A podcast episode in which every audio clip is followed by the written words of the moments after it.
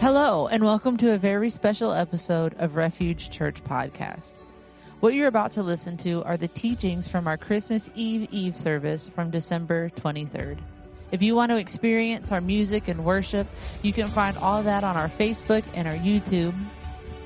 But what you're about to hear is Pastor Brian and Pastor David share readings on the themes from Advent of joy, hope, and love. Then I have the privilege and the honor of teaching about our Prince of Peace. Isaiah 9 6 says, For a child is born to us, and a son is given to us. The government will rest on his shoulders, and he will be called Wonderful Counselor, Mighty God, Everlasting Father, and Prince of Peace. These words that were spoken centuries ago still echo with relevance and hope in our hearts today. Thank you for listening, and Merry Christmas from all of us here at Refuge.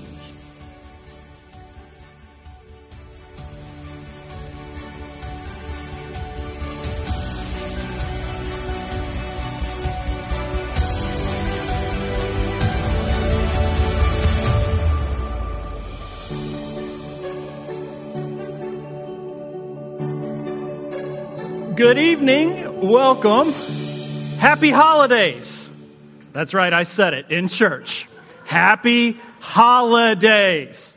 Every December, every year, we have two big but very different celebrations happening. We have the holiday of Christmas, filled with Santa Claus and people bringing dead trees into their house and cluttering up with lights and stuff and peppermint spice lattes. We have the holiday and we have the holy day. You realize those words are related, right? Holiday, and we have the holy day. And the holy day is filled with, well, this. This coming together. This is our eighth Christmas together as a church family. We've been through two major hurricanes. We've been through COVID. We've been through a shift in how the church operates, and yet we're still here trying to do this. Why? Because of love incarnate, love divine, born to suffer, born to save. And so we thought after eight years as a church, we would try to do a traditional Advent series. And so if you've been here the last four weeks, that's what we've done. We've walked through hope, we've walked through love and joy, and tonight we'll walk through peace. We're doing the whole bit, lighting the candles, everything, the true liturgical Advent service. Because for many of us, Christmas is sacred. But I don't want us to discount the secular part of Christmas because it does serve a purpose. Right now, nearly every person in America and countless across the globe are looking forward to one day Monday. Monday's Christmas, right? Monday December 25th, that special day. Everybody looking forward, no matter if you're Christian, non Christian, secular, sacred, everybody looking forward to that one day. And so, what's cool is no matter if you show up to a church service like this or show up to the Edison Mall, the holy parts of the holiday are unavoidable. And let's be honest, if there's a place that needs some hope, it is the Edison Mall. Amen. So I want you to just listen to some deep theological sermons that were preached this week at the food court of Edison Mall. Listen to these. Somebody said, Oh, come, let us adore him, Christ the Lord.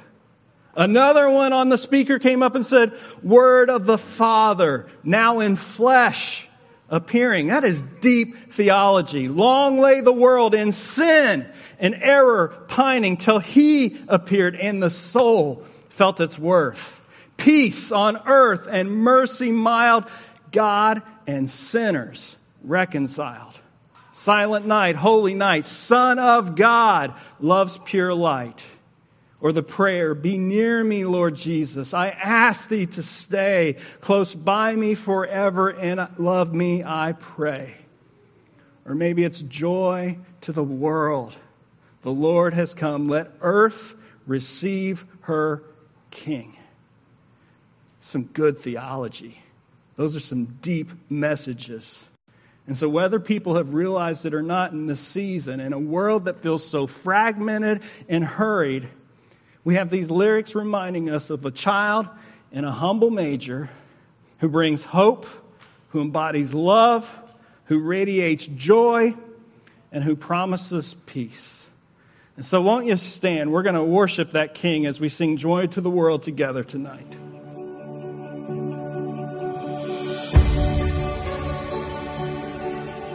Advent is an opportunity to confront darkness, not with despair, but to actively seek and to find hope. Some of you know this story. Henry Wadsworth Longfellow. He was an American poet in the late 1800s. His wife was named Fanny. Together they had five children. In July of 1861, Fanny was trimming their seven year old daughter's hair. She wanted to preserve some of the daughter's curls, and so she was going to put it into hot wax to seal it. As she was doing that, a gust of wind came through an open window. The hot wax blew onto her dress and it caught fire. She ran into Henry's study where she attempted to put out the flames with Henry. Henry suffered severe burns on his arms and his face, but his love of his life died the next morning. And because of his own injuries, Henry was unable to even attend her funeral. And so, shortly thereafter, as you can imagine, he fell into a deep clinical depression. And so, the following Christmas, this poet, Henry, wrote these words. He says, How inexpressibly sad are the holidays. Maybe somebody feels that way here tonight. A year later, he says, A Merry Christmas, say the children, but that is no more for me. His pain was unrelenting. To make matters worse, two years later, our country goes into a civil war, and Longfellow's son enlisted into the Union Army, and he was severely wounded. He ultimately survived, but faced a grueling recovery, paralysis, and was severely disabled for the rest of his life. That Christmas, that year, Longfellow, then a 57 year old widowed father of five children, the oldest who was nearly paralyzed, because his country had been fighting in a war against itself, wrote a poem to capture the dissonance of his heart. You may know this when it goes like this. I heard the bells on Christmas Day, their old familiar carols play, and wild and sweet the words repeat of peace on earth, goodwill towards men. But as the war raged on, he continued to write. He says, And in despair, I bowed my head. There is no peace on earth, for hate is strong. It mocks the song of peace on earth, goodwill towards men. This poem, it vacillates between resolve and despair, much like a lot of our lives do. We can feel that tension, that duality, that conflict in his heart and mind. But as this poet wrestles with his personal grief and his country that is in a national crisis, somehow he concludes the poem with hope. He says, Then pealed the bells more loud and deep. God is not dead, nor doth he sleep. The wrong shall fail, the right prevail, with peace on earth, goodwill to men. Optimism is a belief that the future will be better based on the positive you see around you. It's kind of the glass half full thing. You've heard that before. Optimism is naive. No matter how optimistic you are, suffering will still happen. No matter how optimistic we are, death is still inevitable. But hope is different. Hope is not optimism. Hope is not wishful thinking. Hope is expecting fully that someone outside our mess will step in and intervene. The Hebrew word for hope is tikvah. Tikvah is used for another Hebrew word. That word is rope. Hope and rope, the same Hebrew word, making hope something that we can hold on to when every else, everything else feels lost.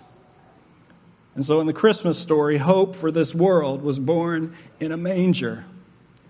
And then on the cross, yet again, the hate was strong. It marked and mocked hope.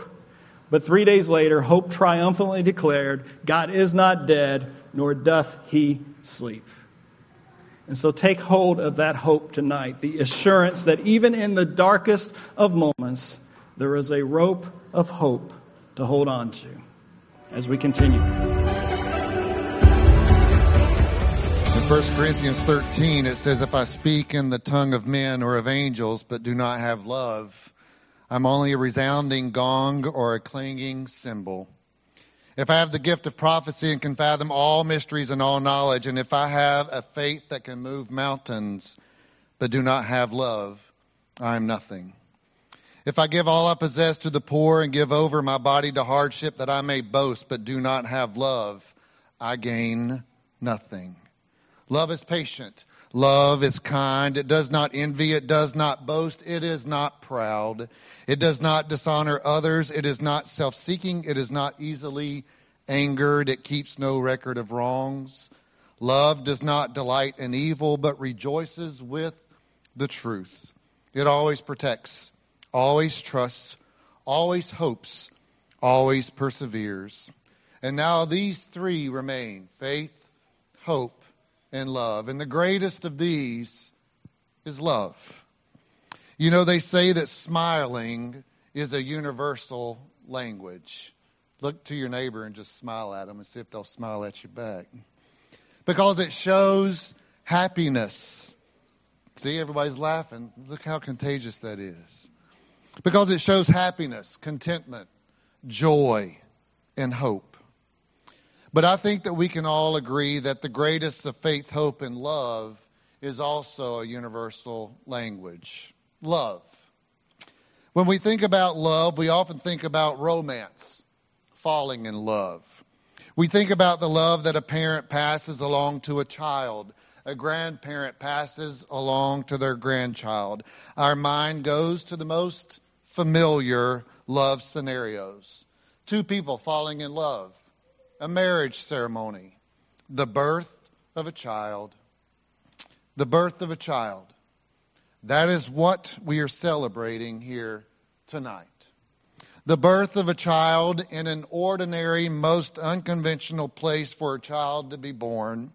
We see love being born in an ordinary barn over 2,000 years ago.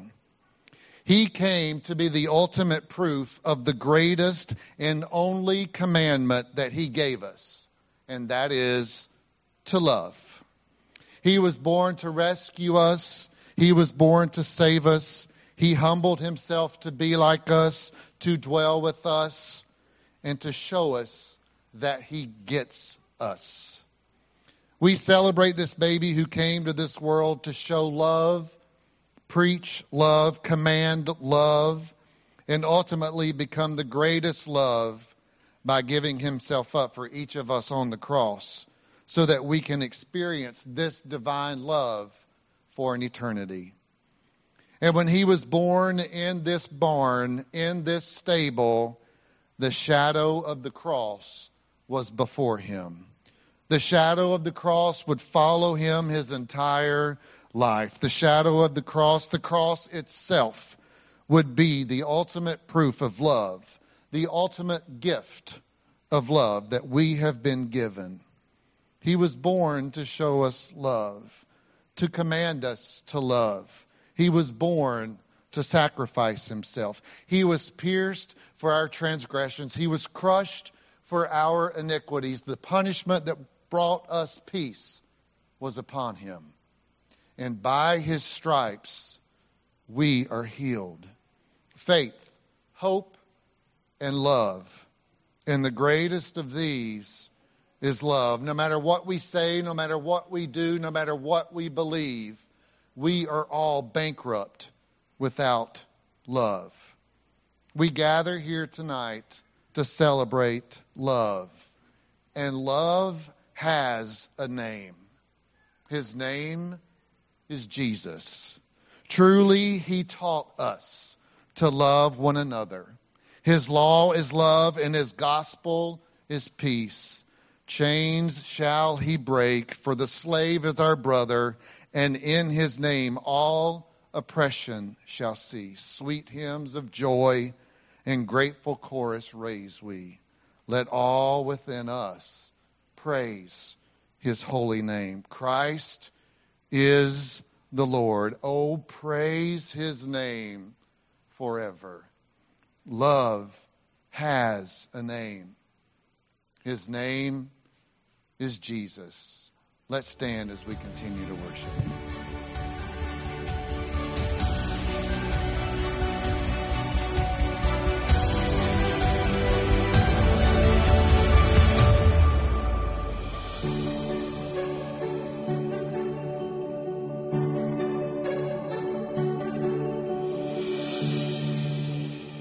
Good evening. My name is Nicole. I'm one of the pastors here at Refuge. And Isaiah 9 6 says this, For a child is born to us, a son is given to us, and the government will rest on his shoulders, and he will be called Wonderful Counselor, Mighty God, Everlasting Father, and Prince of Peace.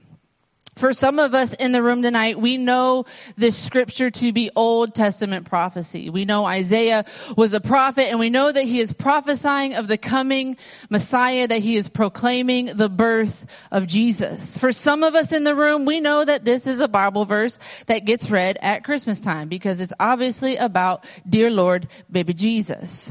For others of us in the room, we've never heard this verse. And if we have, we certainly don't remember it because we don't even know what prophecy is. We don't know who Isaiah is. And we probably couldn't find the book of Isaiah in the Bible to save our life. Some of us may be some kind of mix of all three. And wherever you fall tonight, it's not better. It's not worse. It's not good.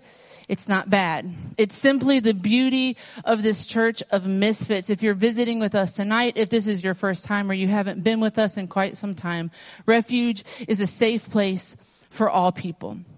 It's a safe place for people to explore and to search for and to learn about faith. It's a, also a safe place for people to restore their faith in Jesus and his church. I would say that I fall somewhere in the mix of the first two categories. I know that this verse is Old Testament prophecy. I have some kind of grasp on Old Testament text. I know who Isaiah is, and I also know that this is a Christmas verse. And because of my many years of growing up in church, Christmas Eve services, the Christmas recitals, performances, and plays, Isaiah 9 6 has become somewhat ordinary to me.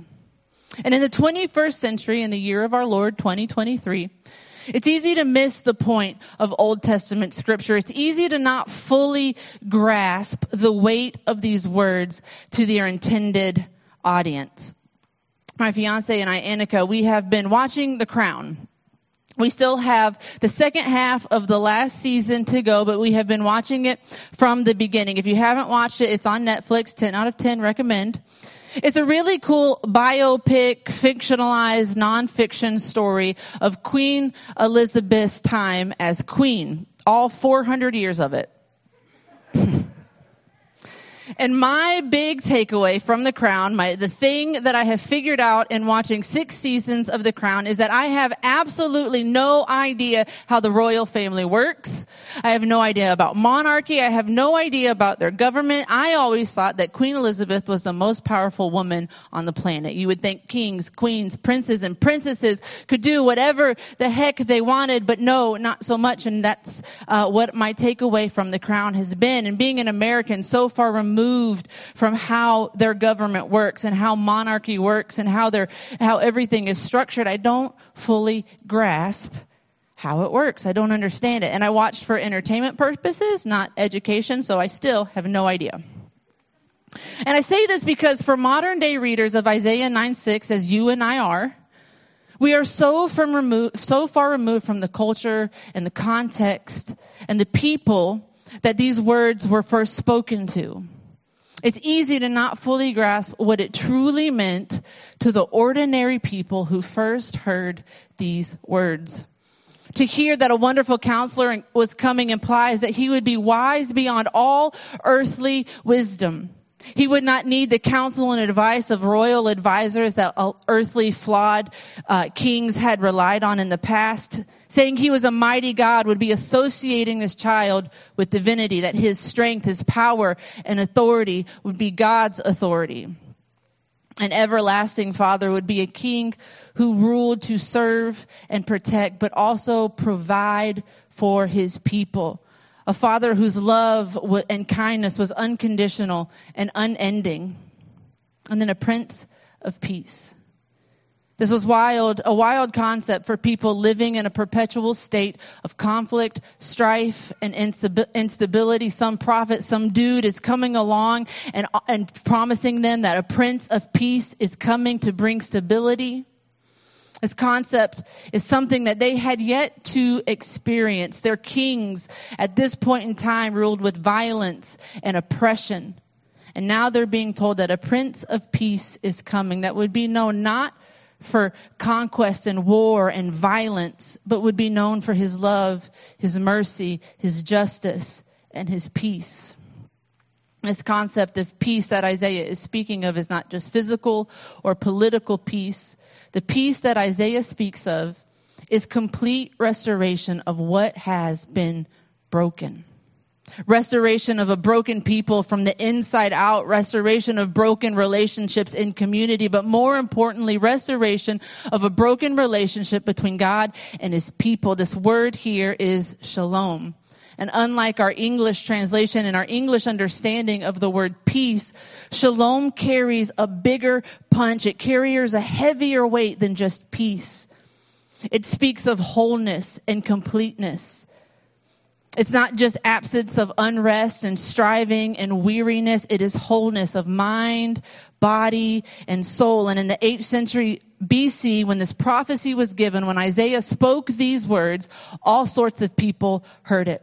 Some were religious leaders who knew who Isaiah was, knew exactly what he was talking about, knew that he was talking about and pro- prophesying about the coming Messiah. Some people knew who prophets were, but didn't really know what their prophecies meant, really didn't have an understanding of the way prophets worked. And others had no clue what a prophet was, who Isaiah was, and had no idea or concept about a God who wanted to have a relationship with humanity, no matter their rank, station, education, or how seemingly ordinary they were. This offer of peace was for all people. Fast forward ahead to 400 plus years in Luke chapter 2, it says, That night there were shepherds staying in the fields nearby, guarding their flocks of sheep when suddenly an angel of the Lord appeared. That was the angel coming down and the radiance of the Lord's glory surrounded them and they were afraid. But the angel reassured them, don't be afraid. I bring you good news that will bring great joy to all people. The Savior, yes, the Messiah, the Lord, has been born in Bethlehem in the city of David, and you will recognize him by this sign. You will find a baby wrapped in strips of cloth lying in a manger. On Tuesday, December 22nd, presents will be gone from under the trees, stockings will be empty, and our recycling bins will be full of boxes, paper bags, and wrapping paper. Please recycle. And we will feel no guilt on Tuesday, December 26th for eating leftover Christmas cookies for breakfast. And if somebody makes you feel guilty, you don't need that kind of negativity in your life. Tell them that Pastor Nicole has blessed it and sanctified it. The 27th, you're on your own, but the 26th, have at it. The last time I spoke, I shared that I'm not a, a, big fan of Christmas, and some of you guys have made fun of me. You've sent me gifts of Scrooge McDuck stomping through the snow. You've poked fun at me, but in all reality, I'm not as grinchy or scroogey as curmudgeon as I made it out to be. I actually really do enjoy parts of Christmas. And this year I get to experience Christmas as a parent and I get to wake up on Christmas morning and experience Christmas morning through the eyes and the joy of my son. And uh, I love giving presents. I love seeing people's faces when they open the gifts I get them. I love my family. I love spending time with them. And I love a good peanut butter cookie with a Hershey kiss in the middle of it. Like that is just heaven on earth. And if you want a way to elevate it, put a Reese's cup in the middle of it. Like, oh. But I've worked in healthcare for the last 11 years, and in those 11 years, I have either worked or been on call for all the major holidays, Thanksgiving, Christmas Eve, and Christmas Day. Last year, I was on call on Christmas Eve, and literally, when our Christmas Eve service ended, my phone rang, and I went one way to the hospital, and my family went another way to Christmas Eve dinner, and I actually missed Christmas Eve dinner with my family. This year, I'm on call on Christmas Day. So my family and I, we have made plans to do Christmas with our respective families to make sure everybody gets the time we want to spend with them. We've made arrangements that on the off chance that I get called into work, we can, we have a plan in place. So through the years of working holidays, rearranging holidays, missing holidays, December 25th has become an ordinary day to me. And I don't say that negatively because ordinary is okay. Because ordinary is where God shows up. Our shepherds that we read about in Luke were very, very ordinary people. Being a shepherd in this time was the most ordinary, mundane, unassuming, everyday job a person could have. Doing the most ordinary job on the third shift while the world is asleep on an ordinary, silent night, just very, very, very ordinary. We put expectations on Christmas time. We want to experience God. We want to experience the divine. We want to be moved by music and worship. And we put the massive expectations on the pastor who has to preach the Christmas Eve message. I put huge expectations on myself for this message and the desire to experience God is beautiful. The desire to come and worship corporately, that's beautiful. And to experience God in this place is beautiful and it is sacred. In Isaiah, it says this Look, the virgin will conceive a child. She will give birth to a son, and she will call him Emmanuel, which means God with us. The good news of great joy that's for all people is that Jesus is Emmanuel. Jesus is God with us. The shepherds were not biblical scholars. They were not religious leaders, not royalty, not military, probably weren't educated. They were not powerful people. They were just very ordinary people. And people had long awaited for the Messiah. 400 plus years they had waited for their wonderful counselor, their mighty God, their everlasting Father, and their Prince of Peace. They were expecting something spectacular, a grand entrance, an announcement fit for a prince. They were expecting parades and processions of epic proportions. Their expectations for the arrival of the Messiah was for something extraordinary. Yet their king, their Prince of Peace, was born in an ordinary place to ordinary parents and announced to very ordinary shepherds. Shepherds who we know little to nothing. In fact, we know nothing about these shepherds. We don't know their names. We don't know how big the flocks were they were taken care of. We don't even know how many there were. That's how ordinary they were, just nondescript shepherds. Every child's nativity is like, well, how many shepherds were there? I don't know how many extra kids we have. 11? Then there were 11 shepherds. That's how, that's how we scientifically narrow down how many shepherds there were. How many kids cannot sing or are too scared to do anything else. They get to be a shepherd. And so being so far removed from this time, it's really hard to appreciate that these ordinary shepherds lived ordinary lives just like you and I do. So I want to take some time to introduce you to some shepherds tonight. One, a widowed shepherd who took up working third shift so she can provide for her family. Yes, women can be shepherds too. She took, yeah. I don't want to be a shepherd though, but I like to know that I can be a shepherd. If you need 11, I can be one. A widowed shepherd who took up working the third shift so she can provide for her family and be able to take care of them during the day. A shepherd suffering from the inner turmoil and demons of clinical depression can't eat, can't sleep, barely having enough energy to go out and work, but they're working the third shift and thank God that you don't have to talk to a lot of people on the third shift. Anybody ever work third shift? There's no one to talk to on the third shift, just yourself. I did it for years and it's probably why I'm crazy. There's an introverted shepherd that's struggling to make friends and connections and build relationships. No spouse, no kids, no parents to go home to, just an empty, na- empty house void of laughter and love and joy, just filled with loneliness. A shepherd who feels inadequate because he's just a shepherd. He's not a priest. He's not a wise man. He's not a pastor. He's not a servant of the king. He's just a lowly shepherd stuck on the night shift, feeling left out, feeling forgotten, unimportant, and useless. Ordinary people being very, very ordinary. But the good news of great joy is that Jesus is Emmanuel, God with us. So the good news of great hope for the widowed shepherd that is living in despair because her husband is gone. There is hope. There is present that God brings light into dark situations, not just offering a way to endure the despair, but lighting a path forward. The good news of great joy for the shepherd struggling to make ends meet is that God is with him, is with his family and gives him permission to enjoy enjoy his life, that God is with him. The good news of great love for the lonely shepherd is that God is with them, reminding them that they are never truly alone, that there is a deep, abiding relationship and companionship that transcends human understanding. A relationship offering unconditional, unwavering, and unending love. The good news of the Advent for the shepherd feeling insignificant and unimportant is that God is with them and they have immense value in the eyes of their God.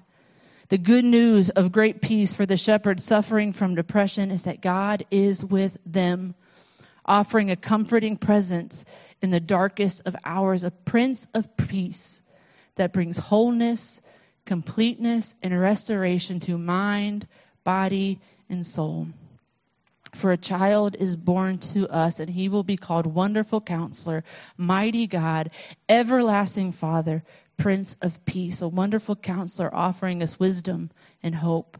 A mighty God offering unconditional, sacrificial love, becoming flesh and dwelling among us and living with us. An everlasting Father that offers us joy and contentment and happiness. A Prince of Peace that does not offer an end to turmoil or conflict, but offers wholeness, healing, restoration, a shalom, and relationship and access to this Prince of Peace that brings harmony to mind, body, and soul. So hear me, friends, when I say this. Having a relationship with the Lord is not a fix all. It's not a heal all because peace is not necessarily the absence of conflict, of turmoil, of pain, of anxiety, of depression or loneliness. Peace does not mean that all of these things just suddenly disappear. It is the shalom that Isaiah talked about that is completeness and wholeness in relationship with Emmanuel, God with us. I bring you good news that will bring great joy to all people, the Savior Yes, the Messiah, the wonderful counselor, the mighty God, the everlasting Father, the Prince of Peace has been born in Bethlehem. Did you catch the part? Did you catch the refuge mantra within Scripture? Good news of great joy for who? All people, the good news of great joy for all people. So this means the widowed shepherd, the stressed out shepherd, the lonely shepherd, the anxious shepherd, the depressed shepherd, the left out shepherd, the grieving shepherd, the broken shepherd, the orphan shepherd, the childless shepherd, the closeted shepherd, the poor shepherd, the forgotten shepherd, the angry shepherd, the rebellious shepherd, the weary shepherd, the busy shepherd, the doubting shepherd, the unbelieving shepherd, all shepherds, all ordinary people. This was not a royal procession. This was not an extravagant entrance or announcement. This was Emmanuel coming into an ordinary moment in time to ordinary people to offer love, joy, hope, and peace right in the middle of their ordinary life. God shows up in the ordinary. God shows up in the ordinary. Jesus is Emmanuel in the ordinary. So what does your ordinary life look like? Is it working, teaching, driving, cooking, cleaning, parenting, counseling? Most of us live in a day to day survival mode, searching for a glimpse of divine. We want something big and something extravagant. We want that big sign, a big parade, a big processional. God is big. Why can't he do something big for me? But Jesus shows up in our ordinary life. Emmanuel. The presence of love, hope, joy, and peace right in the middle of the ordinary. So, this Advent season, this Christmas season, this Christmas Eve Eve, will you accept God's invitation, the invitation to see a child snugly wrapped in cloth lying in a manger, so terribly ordinary? Would you accept his invitation to rest, to breathe, to enjoy Christmas, to enjoy the next couple of days with your families and your children, to hope, to hope for an ordinary 2024, to love God and people more deeply? Would you accept God's invitation as the Prince of Peace to find wholeness, completeness, healing, restoration in an extraordinarily ordinary manger.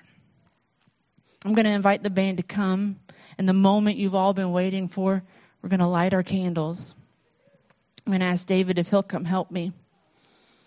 But as we begin to light these candles, one, please be careful. Don't burn your neighbor. Don't burn the children that are running around because you feel like they've been misbehaving. Look, parents, I know that you, you're, you're not, I have loved it. I have loved hearing kids as I preach. I have loved every minute of it. You might feel stressed out, but I have loved it. So as we move forward with our candlelight service and we reflect on the words of silent night, would you find peace and solace in silent night? holy night. All is calm, all is bright. Round young virgin, mother and child, holy, ordinary infant, so tender and mild. Sleep in heavenly peace in this ordinary, silent night. Would you please stand, grab your candles, and sing with us?